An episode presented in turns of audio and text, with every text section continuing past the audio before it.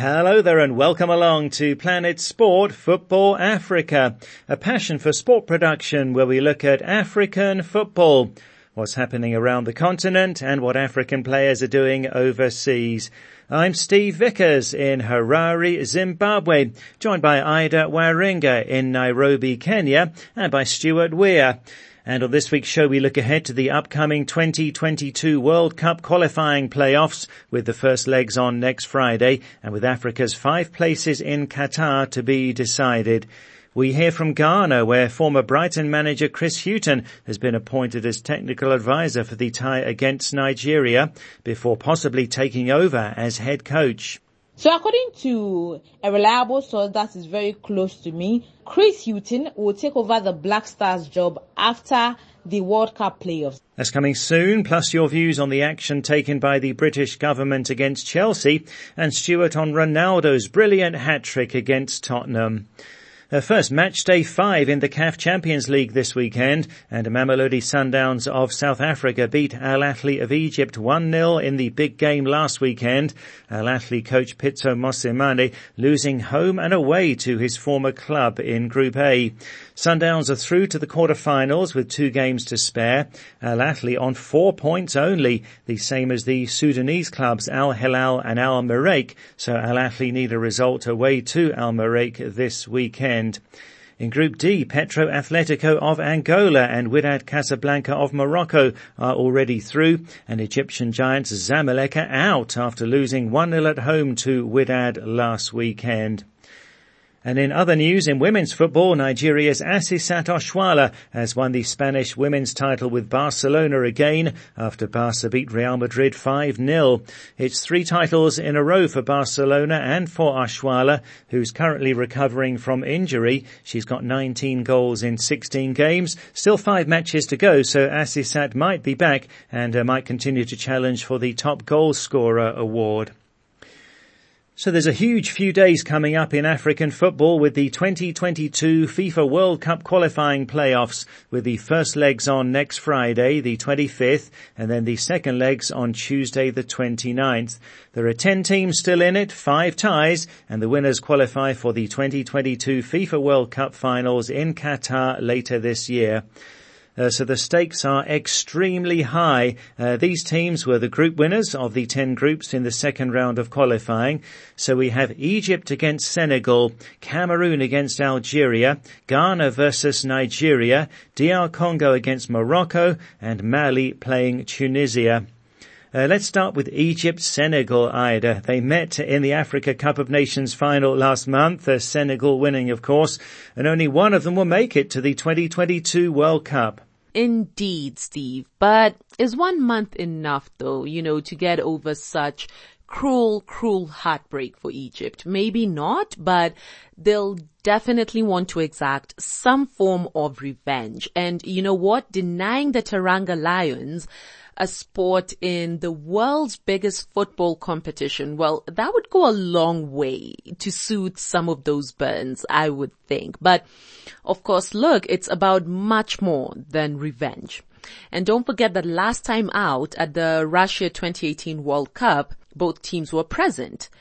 Salah's contribution, Steve, at the AFCON was definitely debatable. His contribution to Egypt at the World Cup is absolutely undeniable. Don't forget his penalty against Congo, that was at the last qualifiers, ensured that the Pharaohs qualified for a first World Cup in twenty-eight years. Egypt coach Carlos Queiroz, well, he knows that it's do or die, and especially after that AFCON title loss, and he has called on all his professional players abroad. As for Senegal, well, they will need to put that emotional AFCON win aside just for a bit at least and regroup, especially if they'll want to be in Qatar at the end of the year. Well, really is a mouth-watering tie, that one. And another blockbuster is Ghana against Nigeria, a huge West African rivalry. And again, only one of them will qualify for the World Cup. And an interesting development in Ghanaian football is the inclusion of Chris Hughton in the technical team as technical advisor for the tie. Hughton is the former Brighton manager. He took Brighton into the English Premier League from the Championship. He played for Tottenham for thirteen seasons and for the Ireland national team, uh, was born in England to a Ghanaian father and an Irish mother, so Hughton is kind of retracing his roots. I spoke to sports reporter Betty Yorson in Accra about the appointment and about the expectations as to what Chris Hughton might bring to the Black Stars, especially after their group stage exit at this year's Africa Cup of Nations. After the whole Black Stars AFCON campaign, there was this whole tussle between government and the Ghana Football Association on who becomes the next coach for the Black Stars. And so government was in for Chris Hughton, who is the former Brighton manager, and the G F A, they were in for Otto Addo because they believe Otto Addo is a one person who can relate more with the players because he has been around the Black Stars for a while now. And because there was, there is an immediate assignment, that's the World Cup playoff, they believe he is the right person who can be able to get the players together and, I mean, get them together, get them gel together and get the cohesion and everything together as soon as possible as compared to um Chris Hughton. And so this tussle went on for a while, but finally, it has been confirmed and government has agreed to this new technical setup. So Otto Addo has now been appointed as the head coach of the Black Stars, and he will be assisted by former Ghana international George Boateng and also Masud Didi Dramani, with Chris Hughton being the technical advisor to the Black Stars. Now, he is a technical advisor to the Black Stars. I mean, this actually raised a lot of questions by football pundits and connoisseurs because there is a technical director to the Ghana Football Association, and so they felt Chris Hughton becoming the technical advisor is more of a duplicate position.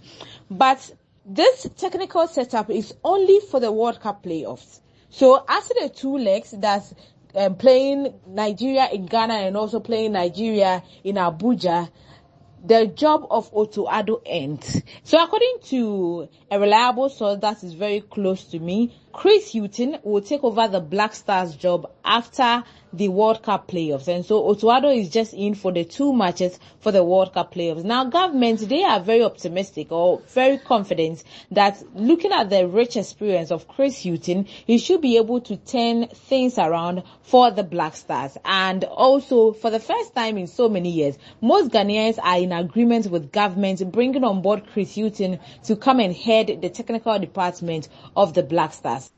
Well, that's Planet Sport Football Africa's Betty Yorson in Accra in Ghana. Um, so, Ida, what do you think about Chris Hughton's appointment uh, and about this Ghana-Nigeria clash? Well, first about Hughton's appointment, and you can see that it's pretty much a replica of roles, as Betty has put it.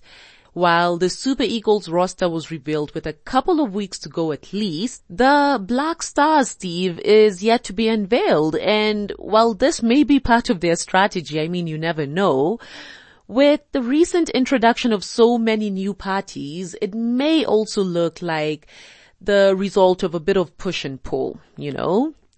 Nonetheless, you can't see just what this clash against Nigeria means to the country. I mean, that Ghana has pretty much drawn up an entirely separate technical team to cater to this, and especially off the back of that horrendous, horrendous AFCON showing. But look, I can't see how some factions preferred Addo. I mean, he knows what it's like to play for Ghana. Plus, he did work as a scout for the Black Stars in twenty thirteen. That was prior to the twenty fourteen World Cup in Brazil and then the twenty fifteen AFCON in Equatorial Guinea. And actually, Steve, this fixture reminds me somewhat of the Nigeria-Ghana tie in the AFCON qualifiers. Not at all, you know, to try and compare the two tournaments because of course, but, you know, rather that after this, there will only be one team standing, and many fans of the game in general will be robbed of, you know, the possibility of seeing two African greats, dwindling as they may be in fortunes, but two greats historically. Nonetheless, though, you know, one does have to go back to, I believe, the twenty ten and twenty fourteen World Cups as the last World Cups that featured both countries.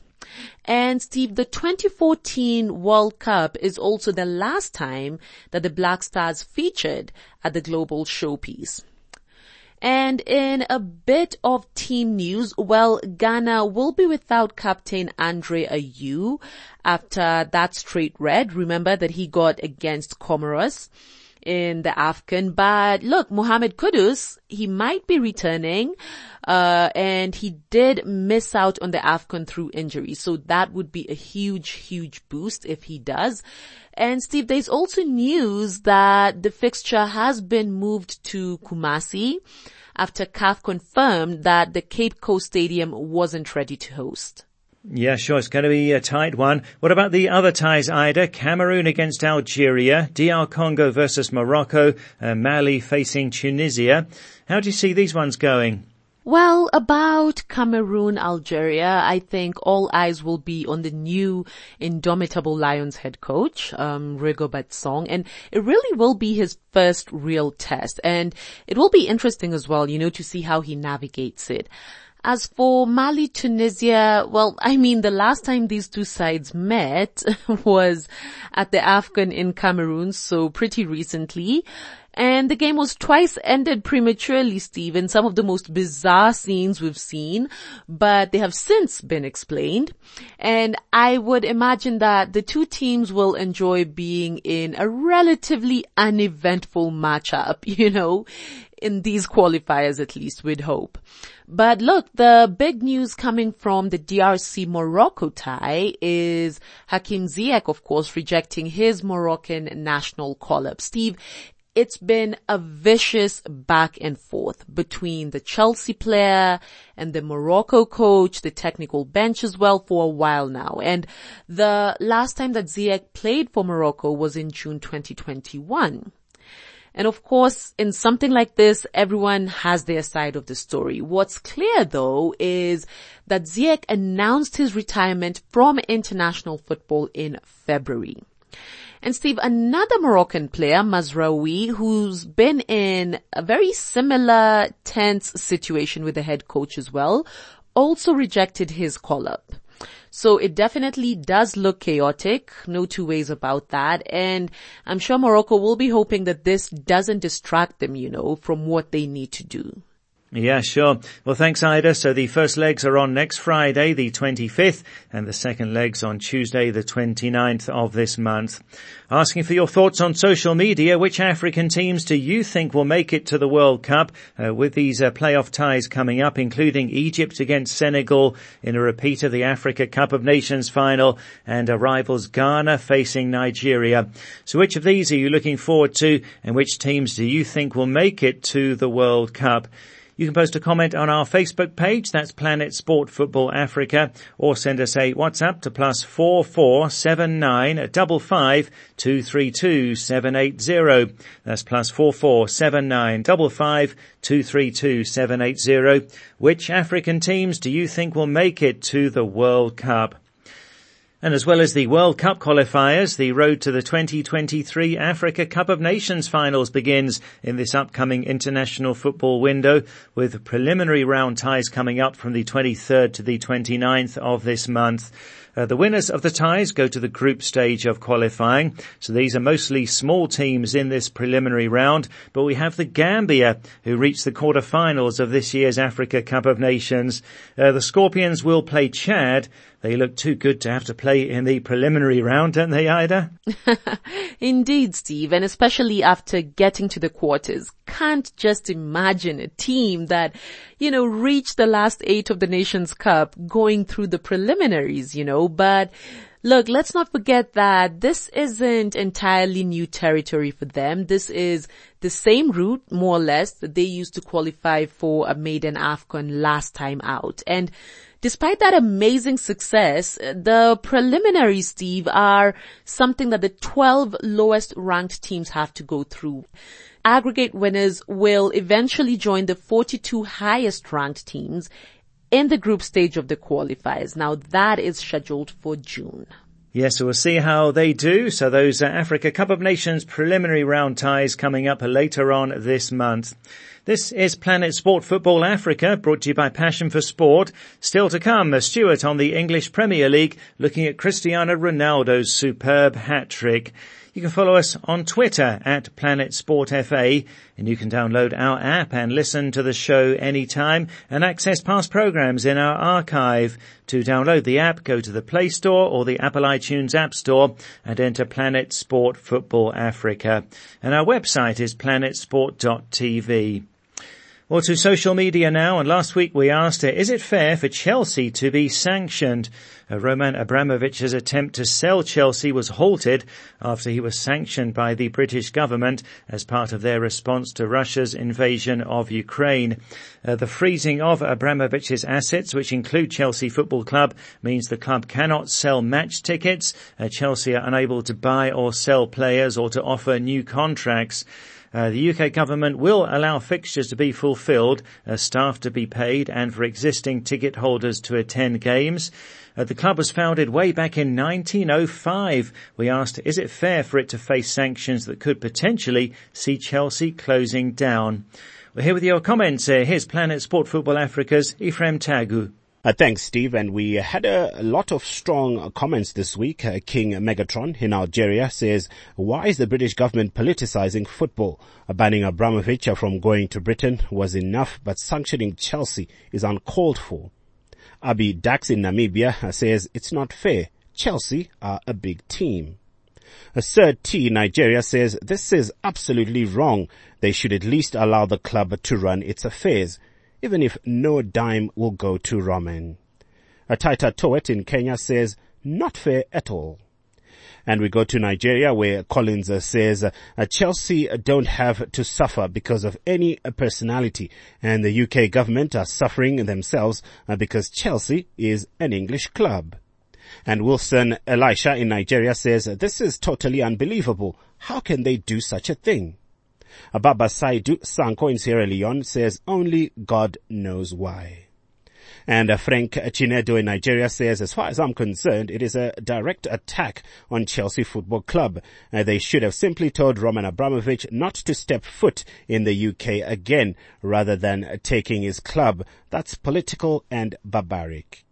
Uh, Victor Ejike in Nigeria says, it's just a shameful decision. Who does that? Mixing politics and football. Uh, the whole situation was caused by one man, and because Abramovich associates with him, does it make him bad too? Uh, so Victor there referring to Abramovich's rumored close relationship with the Russian President Vladimir Putin. Now, Ejike Okori in Nigeria says, football brings nations and people together. Since Roman Abramovich is the sole owner, then the U K should allow the sale of the club. They can't tell me that any Russian player playing in the U K should be sanctioned from playing games. Now, Zebrimo Habtish Zebrimo in Ethiopia says, sport is not politics. And uh, Mukta Nasia in Ghana says, I found this a bad idea on the part of British government, very hypocritical. Now, Nchidzi Pax Matobo in Botswana says, it's not fair. With Jere Sisse saying football is meant for bringing people together, so we should kick out politics in sports. Now, Neka Mary says, we know what is going on between the Ukraine and Russia, but you don't bring politics into football. Let politicians handle politics and let football be football. A Chelsea all the way, says Mary. Now, Giba Bubaka in the Gambia says, let the U K government revoke their decision. It's a club that was founded before Roman himself was born, so how can you close down the club because of so-called sanctions? Sideko Osuno in the Gambia says, I think this is a very harsh decision from the U K government. David Mendy in the Gambia also agrees that this is a harsh decision, with Madrink Frizi in Uganda saying, this is evil by the U K government. And finally, one listener in favour is Niba Cliff in the U K, who says, it's more than fair, and the sanctions are even not enough, says Niba. So there you have it, uh, Steve. Almost all listeners are very much against the action that has been taken against Chelsea. Yes, well thanks there to Planet Sport Football Africa's Ephraim Tagu. Thanks to everyone who got in touch, and we'll stay with this issue now. Now joined by Stuart Weir, our European football expert who's usually in the U K, is currently in Belgrade in Serbia at the World Indoor Athletics Championships. Uh, so Stuart, what do you make of the developments at Chelsea? Well, some strong feelings expressed there, Steve, um, and in a way it does seem unfair on Chelsea. But may I respectfully suggest that some of our listeners have misunderstood what has actually happened. Politically, I didn't vote for our present government and I have no reason to defend them. But you need to understand the situation. The U K did not decide to politicise football. It's not imperialism. The government fully understands the value of football to unite and lift the mood of the nation. But the situation is that Russia has invaded Ukraine and is bombing schools, hospitals, homes and killing children. Towards three million people have left Ukraine as refugees. European governments are united and have asked Russia to stop. The sanctioning of Russian billionaires is part of the strategy in the hope that these billionaires who have influence with Putin will use that influence to try to persuade him to stop the war. Roman Abramovich is known to be a friend of Putin. Britain sanctioned Abramovich after all the big European nations had already done so. His bank accounts, property, assets have been seized or frozen, along with those of a hundred other Russian billionaires. It just happens that one of the companies that Abramovich owns is a football club, Chelsea. But it's also a business worth billions. Businesses which are sanctioned have to cease operations. Chelsea is therefore no longer allowed to sell tickets for games, and the club merchandise operation has had to close. Chelsea's two main shirt sponsors, the mobile phone company Three and the Korean car manufacturer Hyundai, have ended their sponsorship. Of course I sympathise with Chelsea, the supporters, but when the club allowed Abramovich to take over, it was well known that there were serious allegations of corruption against him, and in a way this is a consequence. My understanding is that Everton is the only other club that is partly owned by a Russian, and he too could be sanctioned. Manchester United had a deal with Aeroflot, the Russian airline, but I believe that's now been cancelled. Ironically, over the weekend, Chelsea played Newcastle in what some people called the ethical derby, Uh, or the sports wash derby, with Chelsea owned by a Russian and Newcastle funded by Saudi Arabia, which carried out mass executions last weekend. Football is not straightforward sometimes. The situation at Chelsea actually highlighted the extent of foreign owners in the Premier League clubs, with only five clubs being wholly owned by someone from Britain. Among the foreign owners, the Glazers at Manchester United have been extremely unpopular, accused of only being interested in making money. Manchester City's success has come largely uh, through money from United Arab Emirates. Many questions were raised about the sale of Newcastle United to the Public Investment Fund of Saudi Arabia because of its poor record of human rights. I understand that many Chelsea, Manchester City or Newcastle fans are delighted with the money their foreign owners have brought, but some things, like the brutal and illegal invasion of Ukraine, are bigger than football. Yeah, so a lot of issues there. Thanks for that, Stuart. And let's go to matters on the field now. It's a game on in the English Premier League after Liverpool beat Arsenal on Wednesday. Uh, Man City leading by only a point now, with City hosting Liverpool on the tenth of next month. Let's go back to last weekend, and Cristiano Ronaldo was back to his legendary best with a hat-trick in Manchester United's three two win over Tottenham. A couple of weeks ago, we had a listener question on Ronaldo. Uh, most listeners felt that he would be better off being used as a substitute these days, as he's at the age of thirty-seven. Uh, but he showed that he still has it, Stuart. I think, Steve, you and I, as well as some of the listeners, were caught with egg on their face by questioning whether Cristiano Ronaldo was playing too much and could, was exhausted, that his form had dipped, that he'd only scored once in ten games. Then come Saturday, and he scores three goals, two of them quite brilliant, and he also forced an excellent save by Lloris. And in fact, during that game with Tottenham, Manchester United had ten attempts on goal, eight of them by Ronaldo. By the way, we mentioned last week that Manchester United had scored their first goal from a corner in one hundred fifty attempts. Well, would you believe it, they doubled it with Ronaldo scoring from a corner as well. But where do you start talking about Ronaldo? His third goal was the eight hundred seventh of his career, more than any other player. That's four hundred fifty for Real Madrid, one hundred thirty-six for Manchester United, one hundred one for Juventus, five for Sporting Lisbon, and one hundred fifteen for Portugal. He's the only player to score one hundred goals for four different teams. He scored the winning goal two hundred fifty-seven times, and four hundred seven of the eight hundred seven career goals were either match winners or equalisers. It was the fifty-ninth time he scored three goals in a game. And would you believe it, it's fourteen years and two months since Ronaldo scored three goals for Manchester United for the first time. Of the other seventeen Premier League clubs which played over the weekend, none managed to score three goals, which Ronaldo did on his own. Whether Ronaldo has been good for Manchester United has been debated because people say he doesn't work hard enough. The rest of the team has to revolve around him, and having a thirty-seven-year-old blocks several young players. But when he scores three excellent goals and puts United ahead three times in the game, where frankly they didn't dominate, how can you criticise him?